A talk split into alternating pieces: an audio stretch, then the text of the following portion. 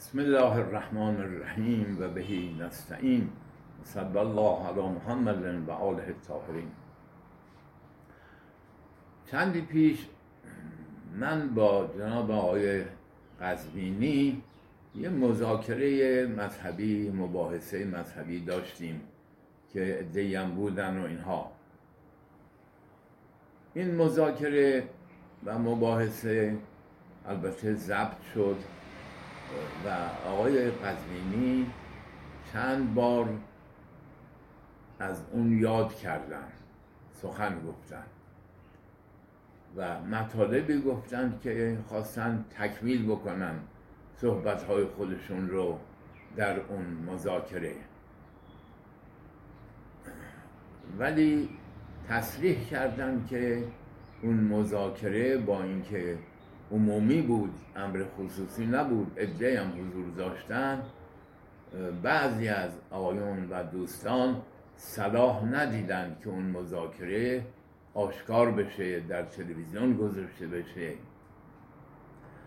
به نظر من آمد که من اتفاقا اون مذاکره به نظر من مذاکره علمی خوبی بود و مطالبی رو که مانع از این است که اون را آشکار بکنم من عرض بکنم که وقت کم و زیاد نشه اون مطالب اگه یه وقتی آشکار شد و اینها. و به نظر مردم هم برسه. موضوع اصلی موضوع ظهور حضرت مهدی علیه السلام بود. اول من گفتم که این موضوع مورد انکار من نیست. اهل سنت هم روایاتی در این باره دارند که یه شخصیتی ظهور خواهد کرد و عدالت رو اجرا می‌کنه. ولی این که او هزار سال هزار اند ساله که زنده است و دیگر خصوصیاتی که شیعه امامیه برش قاعده اونها قائل نیستن و روایاتشون چنین چیزی رو نشون نمیده. ولی در حد اینکه یه ظهوری واقع خواهد شد و عدالتی اجرا خواهد شد شیعه و سنی متفقن. یه جزئیاتی هم شیعه باز اعتقاد داره که اونها همه مسلمین اون اعتقاد نداره منم در مقام انکار نیستم. اگر شما بتوانید اثبات این من را بکنید ما تسلیم هستیم. حتی گفتم که اگر اون موضوعی رو که شما مطرح می‌کنید دقیقا درست باشه و از کم چنین ظهوری با اون خصوصیات باشه ما افتخار می‌کنیم که از یاران ایشان باشیم به کمک بکنیم. اونجا باید اثبات بکنید این قضیه رو. صحبت بر سر این رفت که آیا اصلا چنین بزرگواری متولد شده یا نه؟ ایشان اصرار داشتن که تولد شاهد نمی‌خواد.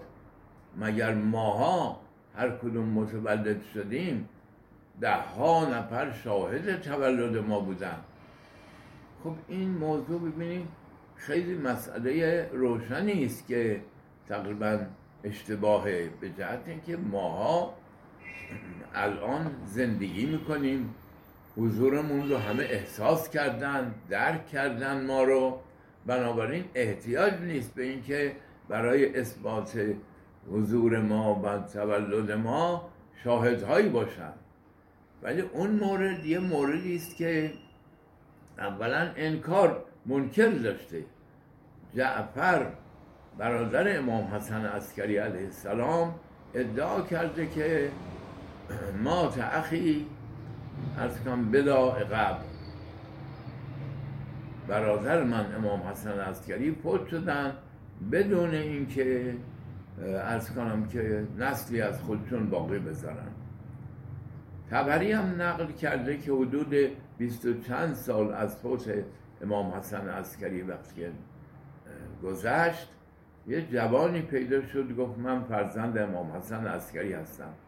دولت وقت چون ارسیه امام حسن رو بین مادر ایشان و برادر ایشان جعفر تقسیم کرده بود این ادعا کرد که این ارث باید به من برسه. من از طبقه اولم اونا از طبقه بعد هستن.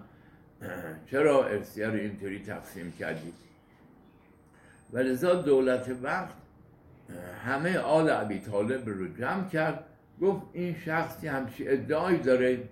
آیا شما از همچنین کسی رو می‌شناسین؟ همه انکار کردن و لذا اون شخص نتونست اثبات بکنه به خاطر ادعای بلا دلیلش اون رو در جسر بغداد که از که زندان اینجا بود زندانش کردن. مقصود من این است که این موضوع فرق داره با تولد من و آقای قزبینی و حسن و علی و تقی. این منکر داره. و لذا باید اثبات کرد برای اشخاص که نه به این دلیل به اون دلیل ارز کنم که قضیه واقع شده. بعد در مسئله امام امامت ایشان و سایر ائمه ایشون تصریح کردن که روایاتی داریم. من گفتم ببینید دهلوی که از محدثین بزرگ اهل سنت و هندی است دهلوی هندی. یک کتاب نوشته تفصیل شیخین. در اونجا روایات متعدد از پیامبر اکرم آورده مبنی بر اینکه اتبع اللذین من بعدی ابا و عمر. دو نفر رو که پس از من خواهند بود ابو بکر و عمر شما باید تبعیت بکنید. ولی شما این روایات رو اصلا قبول ندارید. مخالفین شما هم همین رو به شما میگن. میگن شما برای اثبات این موضوع تولد اونم یه تولد عادی نیست. تولد شخص عادی نیست. تولد کسی است که امامت داره بعد میاد دنیا رو پر از عدل داد می‌کنه. مسائل مهمی معجزاتی ازش صادر میشه. بنابراین این باید اثبات بشه.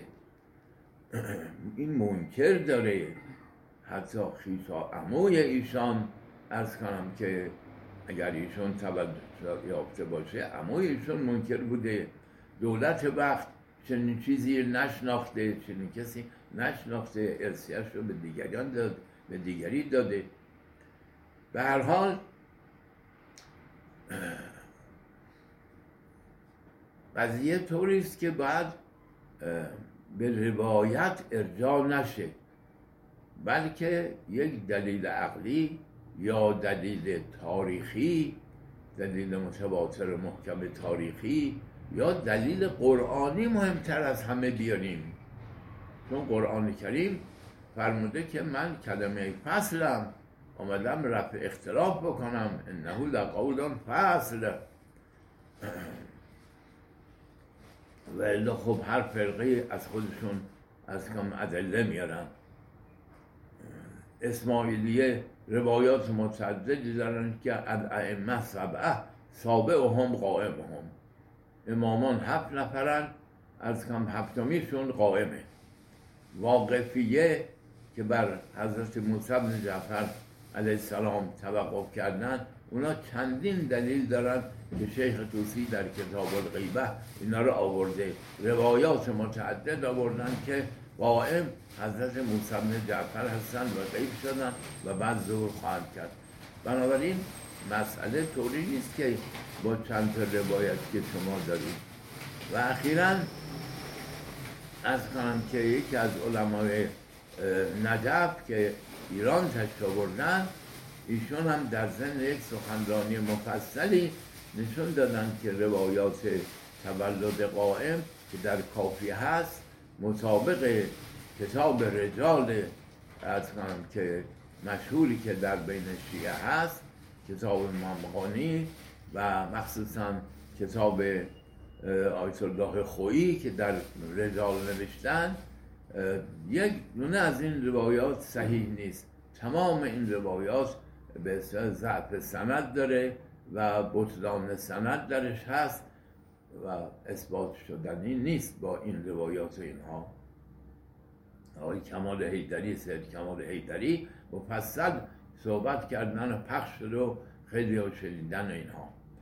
به حال من از ایشون دلیل خواستم یعنی من منکر نبودم من طالب دلیل بودم برای ادعای ایشون که است و اثبات شده است. شما دلیل بیارید. از که من دلیل شما صحیح باشه قبول می‌کنم. به هر حال سخن اینجا بود. بعد این موضوع رو ایشان موکول کردن به اینکه اشخاصی اون بزرگوار رو در دوران غیبتشون دیدن. باز اونچه که باعث شد که اون سخنرانی پخش نشه این بود که من از غیبت شیخ توسی از کتاب غیبت شیخ توسی کتاب غیبت نعمانی از مجلسی جلد سیزده بهار مجلسی از این کتاب هایی که مورد اعتماد خودتونه نقل کردم که اینا همه نوشتن که امام وقتی که خواستن به غیبت کبرا برن اونجا یه توقی صادر کردن و گفتن که من المشاهده قبل از ظهور سفیانی و سیحت سماوی و هو کذابون. هر کسی ادعای مشاهده من رو بکنه قبل از اینکه سفیانی ظهور بکنه و سیحه آسمانی شنیده بشه ارز کنم که این کذابه. سیحه آسمانی که شنیده نشده. بنابراین ادعای اینکه فلان آقایشون رو دیده فلان آقایشون رو دیده با همین مدرکی که از خود امام شما نقل می‌کنید با این اختلاف داره تناقض داره.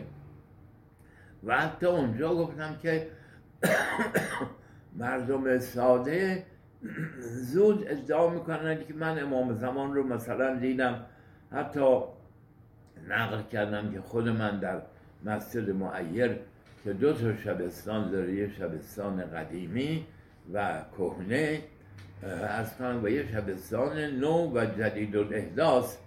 من رفتم نماز بخونم دیدم مردم همه میرن تو اون شبستان نو نماز می‌خونن. من رفتم شبستان کهنه اونجا رو حسیر پاره واسه نماز خوندم. گفتم اینجا بهتره خلوت هم هست کسی نیست و اینها.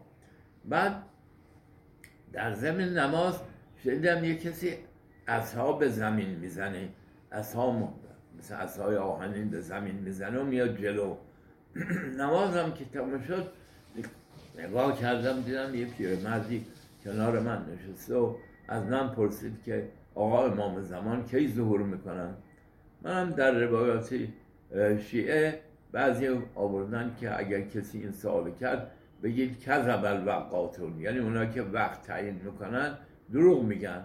منم گفتم کذب الوقاتون این بیچاره چند سوال وقتی دیدیم عربی هم گفتم ولو قطعا خود آقاست.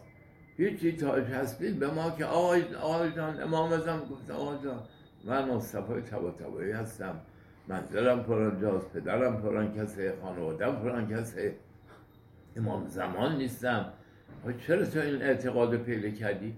گفت من دیدم آخه در یک شبستان از کنم که نیمه مخروبه ای روی حسیل پاره یک جوانی و گوشه ایستاده نماز می‌خونه و دیگران میرن تو شبستان نه گفتم حتما این آقا خود آقا امام زمان. مقصونی که مردمانی که ادعای رؤیت امام زمان کردن غالبا اشخاص سازده این تیپی هم بودن خیلی هاشون. و به دیگران هم که از علما هستن نسبت دادن اشخاص نسبت دادن. از خود اونها مدرک روشنی نیست که بعد من آقا رو دیدم اینها. به فرضم باشه با توقیه خود امام زمانی که علمای شیعه نقل کردن در کتب معتبرشون متناقضه بعد نکته دیگری که مورد بحث واقع شد ایشون فرمودن که آیه شریفه انجاکم فاسقون به نبع فتبینو ان تصیبوا قوما به جهالت فتصبحوا علی ما فعلتم نادمین در سوره شریف حجرات. این دلیل برای اینه که روایت بعد قبول کرد ولو خبر واحد باشه. گفتم که من تعجب می‌کنم شما زیر به کرمان بردن شما خودتون از علمای قوم هستید اصول قطعا خوندین می‌دونید که صاحب کفایه و دیگران به دلالت این آیه آیه شریفه بر خبر واحد اشکال کردن. اولا اگر می‌خواین از مفهوم شرط در اینجا استفاده کنین انجا اکن پاسقون بنبعین اگر پاسقی خبری آورد اگر می‌خواین بگین که مفهوم شرط اینجا حجت مفهوم شرط این که اگر خبری نیاورد خب اگر خبری نیاورد سالبه به انتفاع موضوع تحقیق هم لازم نیست. اگر می‌خواین از مفهوم وصف استفاده بکنین که چون گفته فاسق اگه خبری آورد تحقیق کنین می‌خواین شما بگین اگر عادل باشه راوی تحقیق لازم نیست. که از مفهوم وصف استفاده کنین اونم اشکال پیدا شده. به جهتی در تتمه آیه میفرماد که تحقیق کنید مبادا به قومی صدمه بزنید و از کنم که خودتون پشیمون باشین. خب عادلم دروغ نمیگه ولی اشتباه می‌کنه. صحب و نسیان و فراموشی و اینها برای اونم هست. ممکنه اشتباه کرده باشه در خبرش. بنابراین اونم تحقیق لازمه. تعلیل آخر آیه مفهوم وصف رو میشکنه. و این مباحث در علم اصول مطرح شده در کتاب ها آمدن. چطور شما؟ به اینجا بحث اصول دینه بحث امامت بحث فروع دین نیست. علمایی که خواستن بگن این آیه شریف حجته در فروع دین گفتن نه در اصول دین. اصول دین ادله قرآنی می‌خواد ادله از هم که محکم متواتر می‌خواد. به هر حال این صحبت ها بین ما و ایشان رفته و به همین جهت صلاح ندانستن. موضع منم موضع منکر نبوده. موضع کسی بودی که استدلال می‌خواد از طرف که طرف در برابر ادعاش باید دلیل بیاره. رو این جهت بعدم که اظهار کردن ایشون که هر کسی انکار این مسائل بکنه مرتده و مرتدم حکمش معلومه و اینها. این هم متوجه نبودن که مرتد از دین مطرحه. برای کسی که مرتده قرآن کریم فرموده که و من یرتد منکم ان دینه نه از مذهبه ان مذهبه. باز ارز کم آیات دیگه هم همینطوره. مسئله ارتداد از دین رو مطرح کرده. به الله برگشت مذهبی بارها شده مثلا شافعی کسی که مذهب شافعی داشته هنفی شده. هنفی شافعی شده.